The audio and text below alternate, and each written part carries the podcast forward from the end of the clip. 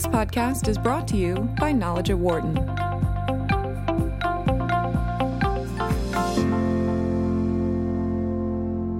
Ten years ago this month, Lehman Brothers collapsed.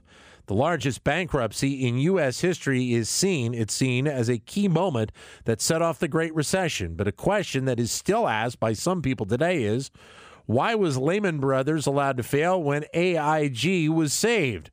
Was it a bit of government gamesmanship? helping out friends at AIG. A recent opinion piece in the New York Times puts the blame of the global financial services firm's downfall on Lehman itself, saying self inflicted wounds and missteps led to the company's flatline. Madeline Antoncic is an economist and former vice president and treasurer of the World Bank. She's also a former chief risk officer at Lehman Brothers, was there between 2002 and 2007. She's currently on the board of oversee- overseers at Weill Cornell Medicine, and she recently authored an opinion piece, Lehman Failed for Good Reasons. And it's great to have uh, Madeline joining us on the show right now. Madeline, thank you for your time. Thank you for having me. Thank you, and a, and a pleasure to have you in studio, studio with us, Jyoti Thottam, who is the business and economics opinion editor at the New York Times. Great seeing you. You too. Great to be here. Thank you. Uh, so, Madeline, take us into uh, the world that you knew of Lehman prior to uh, the collapse of the company, and uh, you go uh, lay out all of these self-inflicted wounds. Tell us more. yes. Well, thank you for uh, the question. So um, I'm going to go back uh, in time actually and talk about um, back in '98. Lehman actually had a very near-death experience, and I was not at the firm at the time. And um, that was during the Russian crisis, if you remember, and long-term capital, and that whole series of things that was going on. And um, they almost went bankrupt back then. And so what they did was went around, talked to investors. Um, and and got sort of a little bit of a relief to uh, straighten out what was going on in the in the firm. And so um, at that time, they really didn't have much of a risk management function at all, and had um, subsequently then uh, asked me to join. And I joined Lehman in the summer of '99. And basically, um, found myself in an institution that really didn't have much of an appetite whatsoever for risk management, which is why they got into that spot to begin with. And they were also having liquidity problems. So, and ha- having Madeline, had that experience, what, what, let me just let me just make Yeah. the point. Having had that experience, then they realized we need to get our acts together. And so, what I ended up doing was um, uh, creating a whole risk framework, risk appetite, um, uh, risk equity model, and um, all the models, and hiring people, and really got everybody on board internally to the point where everybody really did live risk management until we had um, a, a, a big meeting of the managing directors and senior executives in 06 where the decision was made to let's start quote putting the pedal to the metal because you know now we've got our acts together we're making a lot of money and so let's take more risk So, And it was a- Madeline, was that the point you feel like your function that you were starting to feel that sort of real pushback from Lehman? That you know, you. It, I, I remember when you and I were talking about the piece, uh, that sense of, you know, they were not. You were trying to point out risk, but they were not listening. Is that when you started to to feel that? Well, um, I started to feel that after the 06 change of sentiment, and that's why when I when I talk about the tone at the top change. So so uh, envision going from nobody caring about risk to everybody caring about risk to now all of a sudden we're going to max out and let's stop caring about risk again. And so by the by 06, um, when we had that decision, that they made that decision, um, you know, bit by bit, um, uh, the the tone was, you know, let's just push this aside because you know things are different. You know, the world's in a great spot. A lot of complacency, even though you know uh, the, corporate spreads were at all-time tight, volatility was, you know, all-time lows, and and people really stopped focusing on risk. And so by um, end of 06, beginning of 07, for sure, is where it was very clear where I was just basically sidelined. And as is very well um, uh, detailed in the 2,200 page examiner report, among other um, ways that it was um, uh, laid out, uh, risk management then was repeatedly overruled, and so it, it was a shame because you know back in 08, as I uh, 98, as I said, was really when they they were in trouble, and there was no need for them to have uh, gotten themselves back into that spot by 08. Right. And so so by the time uh, things you know really started to fall apart, that sort of spring summer of 2008. I mean, by that point, uh, just from what you observed within Lehman Brothers, did it seem at that point that you know was sort of uh, you know the horse had left the barn? It was kind of too late for for things to be turned around at that point. Well, that was um, well. Keep in mind, by spring summer of 08, I was long out of risk management. Yeah. So I was basically, you know. Um, but as you were observing what was happening, I'm sure you were, yeah, the whole watching. market. I mean, keep Yeah. in mind, March of 08 is when Bear Stearns was taken over. And um, quite frankly, the year before that, if you remember, HSBC had uh, their, that was sort of when the cracks really started. HSBC announced their very large uh, write downs on household finance. And so the, the the market was in you know pretty shaky condition for you know certainly a year, um, and so I would say that one of the things that doesn't really get focused on in with Lehman is that um, everybody focuses really on on mortgages or on on the commercial real estate, but they also had enormous um, credit exposure to, uh, for example, high yield. Um, and the whole leverage lending business was really getting out of control in terms of leverage, in terms of of um, you know the covenant lights and uh, these loans that are, were being made, which by the way is now kind of rearing its head again. That's right. We've seen that again more Yeah. recently too. Yeah. And so, um, so what was happening is that at one point back in '07, Lehman had uh, 50 billion of bridge equity. I mean, that is extremely liquid stuff. And so, uh, so it is true that mortgages were a big problem. But it's also true there were other very, very illiquid assets that they had. And this is, I'm sure you've read about where I've wanted, I had wanted to do hedging, and they didn't want to because obviously there's a cost to hedge, but of course there's an advantage to do it when Yeah. the market goes down. And so um, that was in the summer of '07, or you know, the spring of '07, May, But- I remember.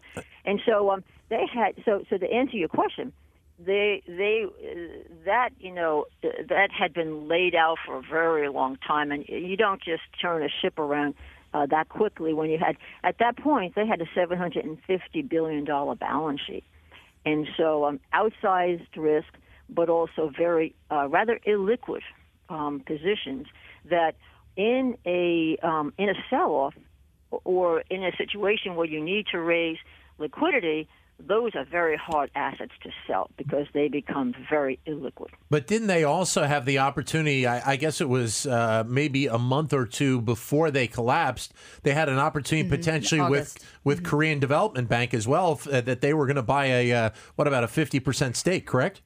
Yes, that was sort of uh, unfortunate um, because uh, Korean Development Bank, you're correct, they stepped forward um, in August of 08, and there were negotiations. And I remember we had thought, um, you know, that was a hopeful thing. And uh, so they had uh, proposed 50% um, stake.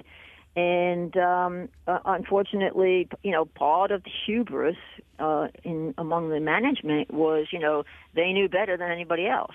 And so, you know, it's like when you're selling your house. You may think it's worth X, but if all the buyers think it's worth X minus something, well, then if you if you want to sell it, you need to go to the where the market is.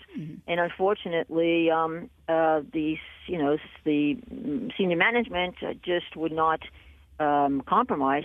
And what really ended up happening was that uh, the the market kept deteriorating, and uh, senior management actually chased the market down because I remember the prices and they kept, you know, they management thought it was higher than where the Korea Development Bank um, was offering. And then when you know Korean Development Bank, it was by the time you know management came down a little bit lower, Korean Development Bank said, "Sorry, you know we're down even lower," and they just kept chasing it all the way down, all the way to the end.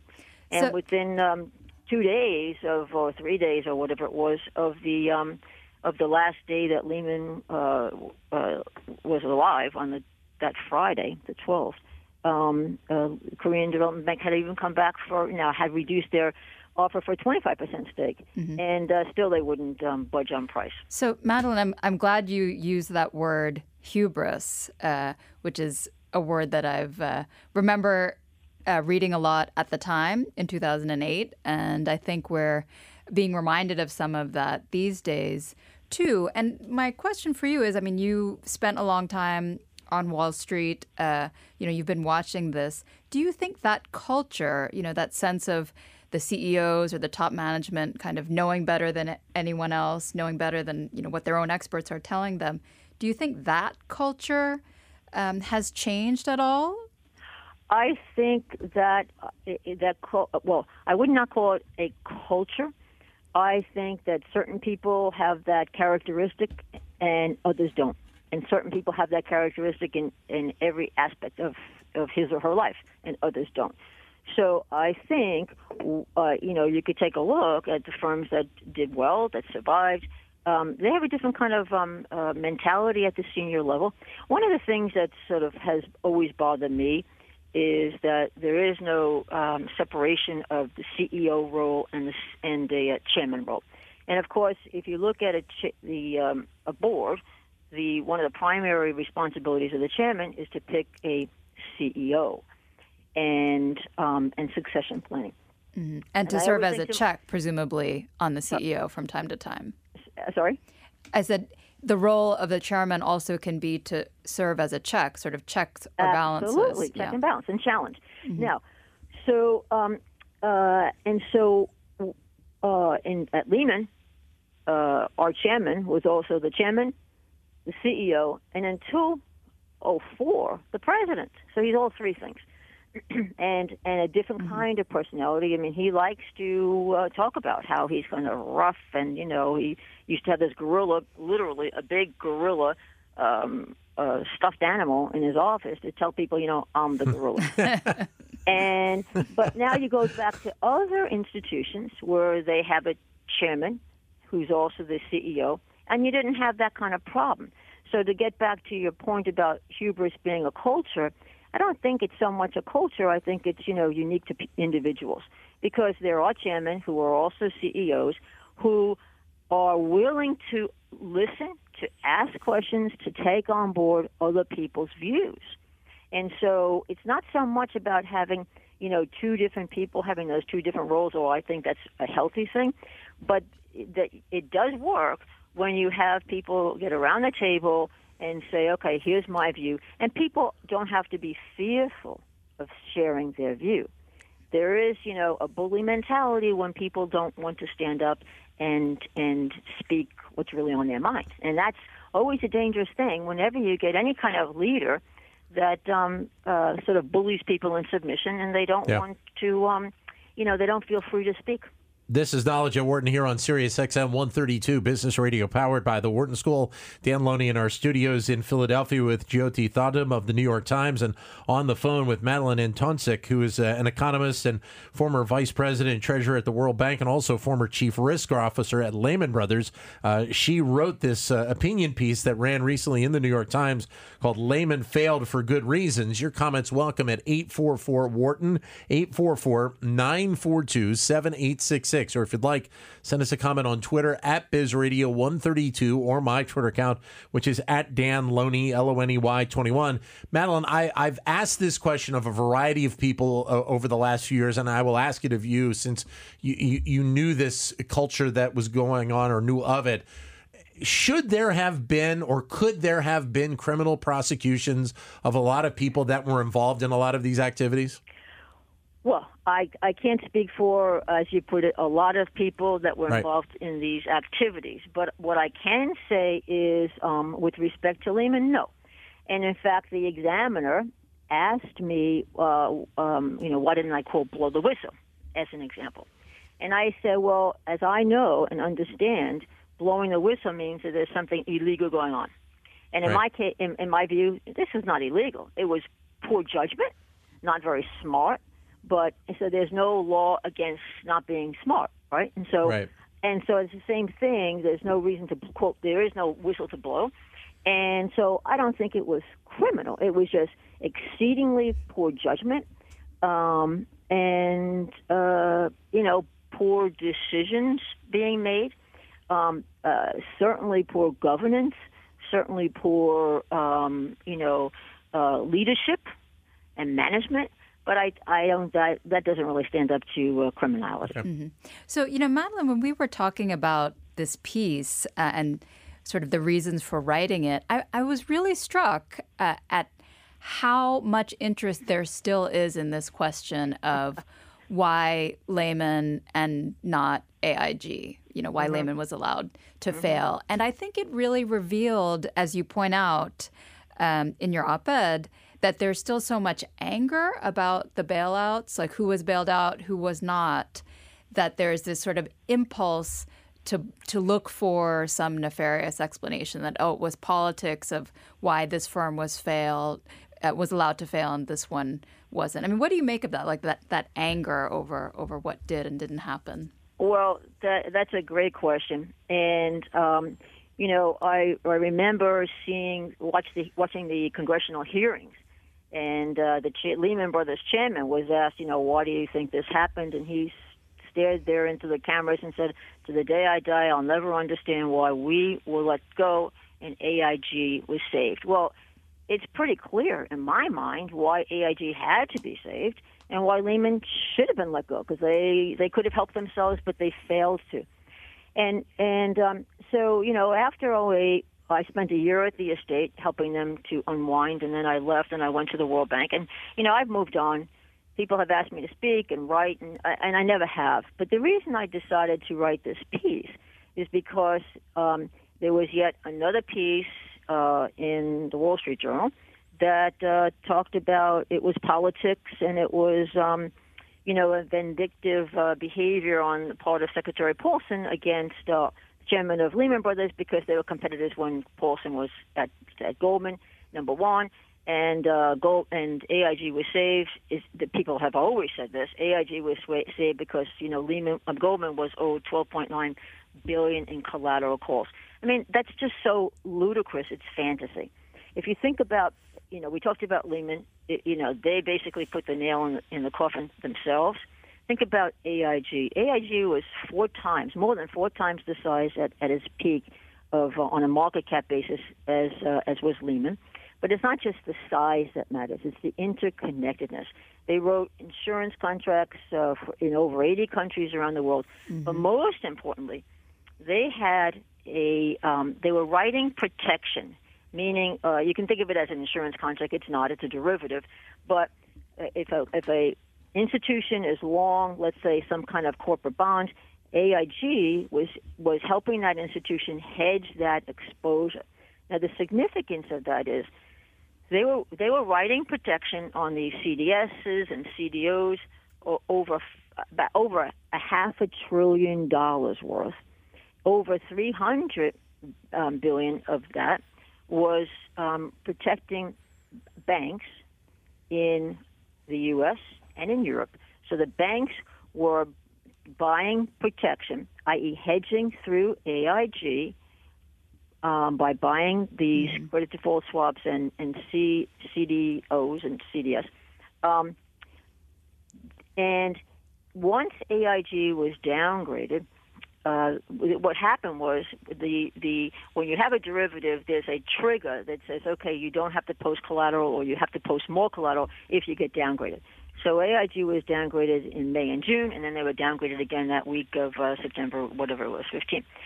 And so these banks and the in, in Europe and Asia and in the U.S. were re- increasing the quality of their assets, meaning reducing the regulatory capital.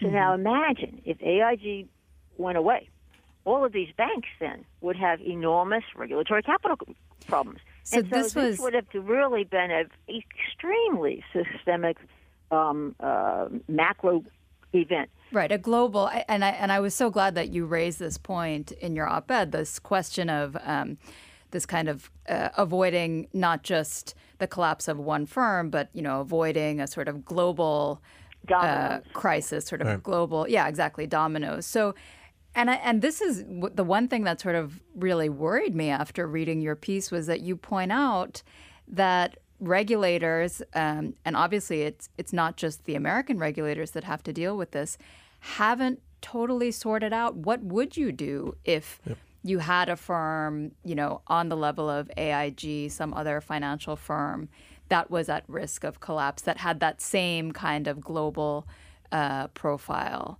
Um, does that still is that something that still worries you?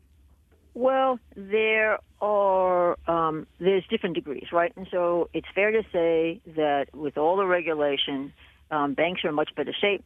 They have a lot more capital. They have um, more liquidity. Um, they have because they have these liquidity coverage ratio rules. They have um, so so they're less leveraged because they also have these rules that are based not just on models, but uh, on the on the firm's models, but also just on plain old fashioned balance sheet size relative to equity. So that's all good. Um, uh, I would say that the so-called living rules that were put in place, which says, okay, regulator, here's how we would unwind, um, it, it, has it is is in my opinion that's a mixed um, uh, good versus you know it's not really all that effective. The reason it's not all that effective in my mind is because in order to really be able to unwind a, an institution that's global and has lots of um, you know subsidiaries around the world, you need to have harmonized um, uh, bankruptcy legislation, and that does not exist. In, even in, in the European Union, which is kind of trying to harmonize many many things, they haven't even achieved this achieved this in, in 50 years.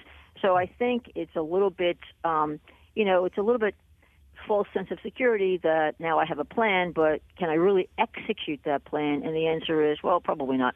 Let me just take example of, of Lehman. Um, Lehman had many legal entities, the largest of which was um, uh, LBIE, Lehman Brothers International Europe, which had large part of the assets were there. And, um, and Holdings is what filed for bankruptcy. Mm-hmm. So LBIE um, actually um, petitioned the court, the High Court, on that Sunday before Lehman Brothers Inc. even filed for bankruptcy, and they petitioned the court to have um, uh, an administrator come in, and that's how PD, PwC was assigned by the court to um, unwind the institution. And um, and Lehman filed bankruptcy, the parent, that night at 1:45 in the morning and the difference between, eh, let me give you just one little example. The difference between um, the U.S. bankruptcy law and uh, international law, where things go into administration, is in the U.S., uh, Lehman Holdings became what they call a debtor in possession, hmm. which means that the same management that drove the place into the ground was either able to continue to run it or pick a, uh, an advisor to run it. So, so they picked, you know, friends and family to unwind. In Europe, the court decides who is an experienced, hmm. um, you know, uh, administrator to unwind this. Hmm. And so, so there's then, more oversight. Yes, mm-hmm. different kind of oversight. And of yeah. course, the other problem was that, um, uh, of course, each now has to uh, be concerned about its own legal entity's uh, best interest. But there could have been some kind of coordination, and there wasn't. It was just hostility which doesn't really help.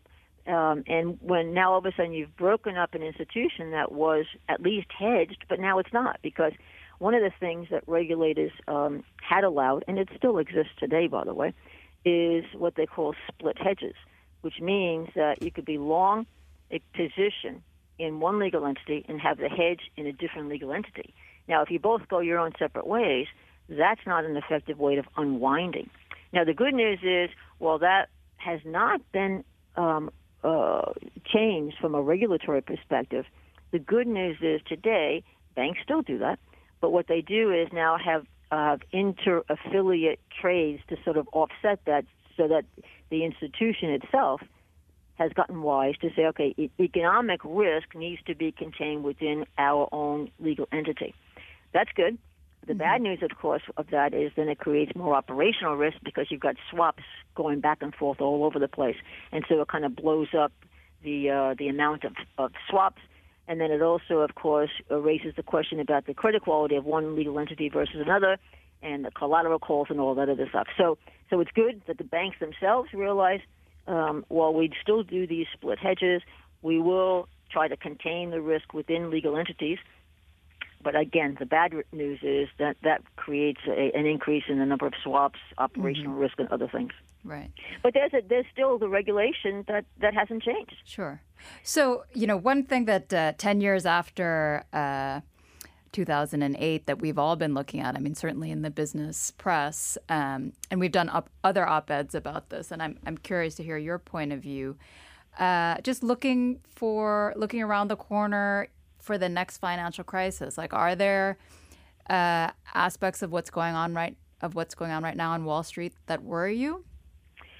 I think, um, well, I would be concerned about a couple things. Firstly, um, while it's true that uh, we've had these regulations and therefore we have higher capital in banks, um, that has caused an unintended consequence, which has led to the growth of this uh, so-called shadow banking. Mm. And shadow banking yeah. means you know banks aren't making certain kinds of loans, and now it's being made by um, what, what, what I call peer-to-peer. Mm-hmm. So a lot of these leverage loans are being made by you know um, um, uh, private equity firms as opposed mm-hmm. to banks, which means now there's less transparency to the regulator, and now these are, loans are being made by unregulated entities. Mm-hmm. So that's and that's the credit quality. Now is, uh, the other, yeah. So what I was yeah. going to say is now, you know, I think the good news is households are in good shape. Mm-hmm. You know, the net worth is over a hundred uh, trillion their value of their homes is uh, is 25 trillion versus you know 10 trillion in mortgages, and so so that's all good.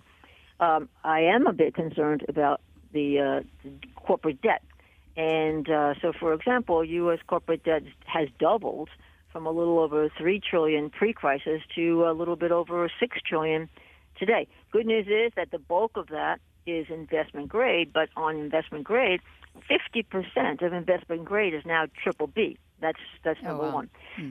Yeah, there are there are only three um, companies now that are still rated by Moody's as AAA: Microsoft, Johnson and Johnson, and Exxon. Yeah. And the re- and the reason for this is, of course, they've all taken on more leverage.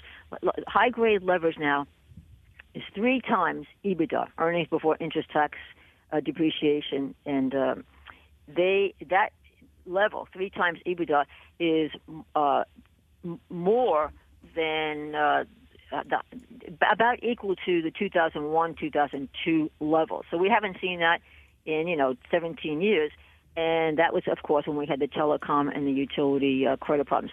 So that's one thing that concerns me.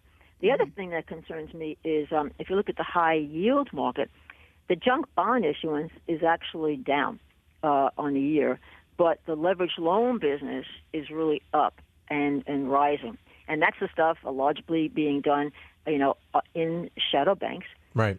And uh, what what troubles me about that is a couple things. First of all, we're back to the covenant lights. More than 80% of these leveraged loans are covered light, which covenant light, which means covenants are the things that protect borrowers.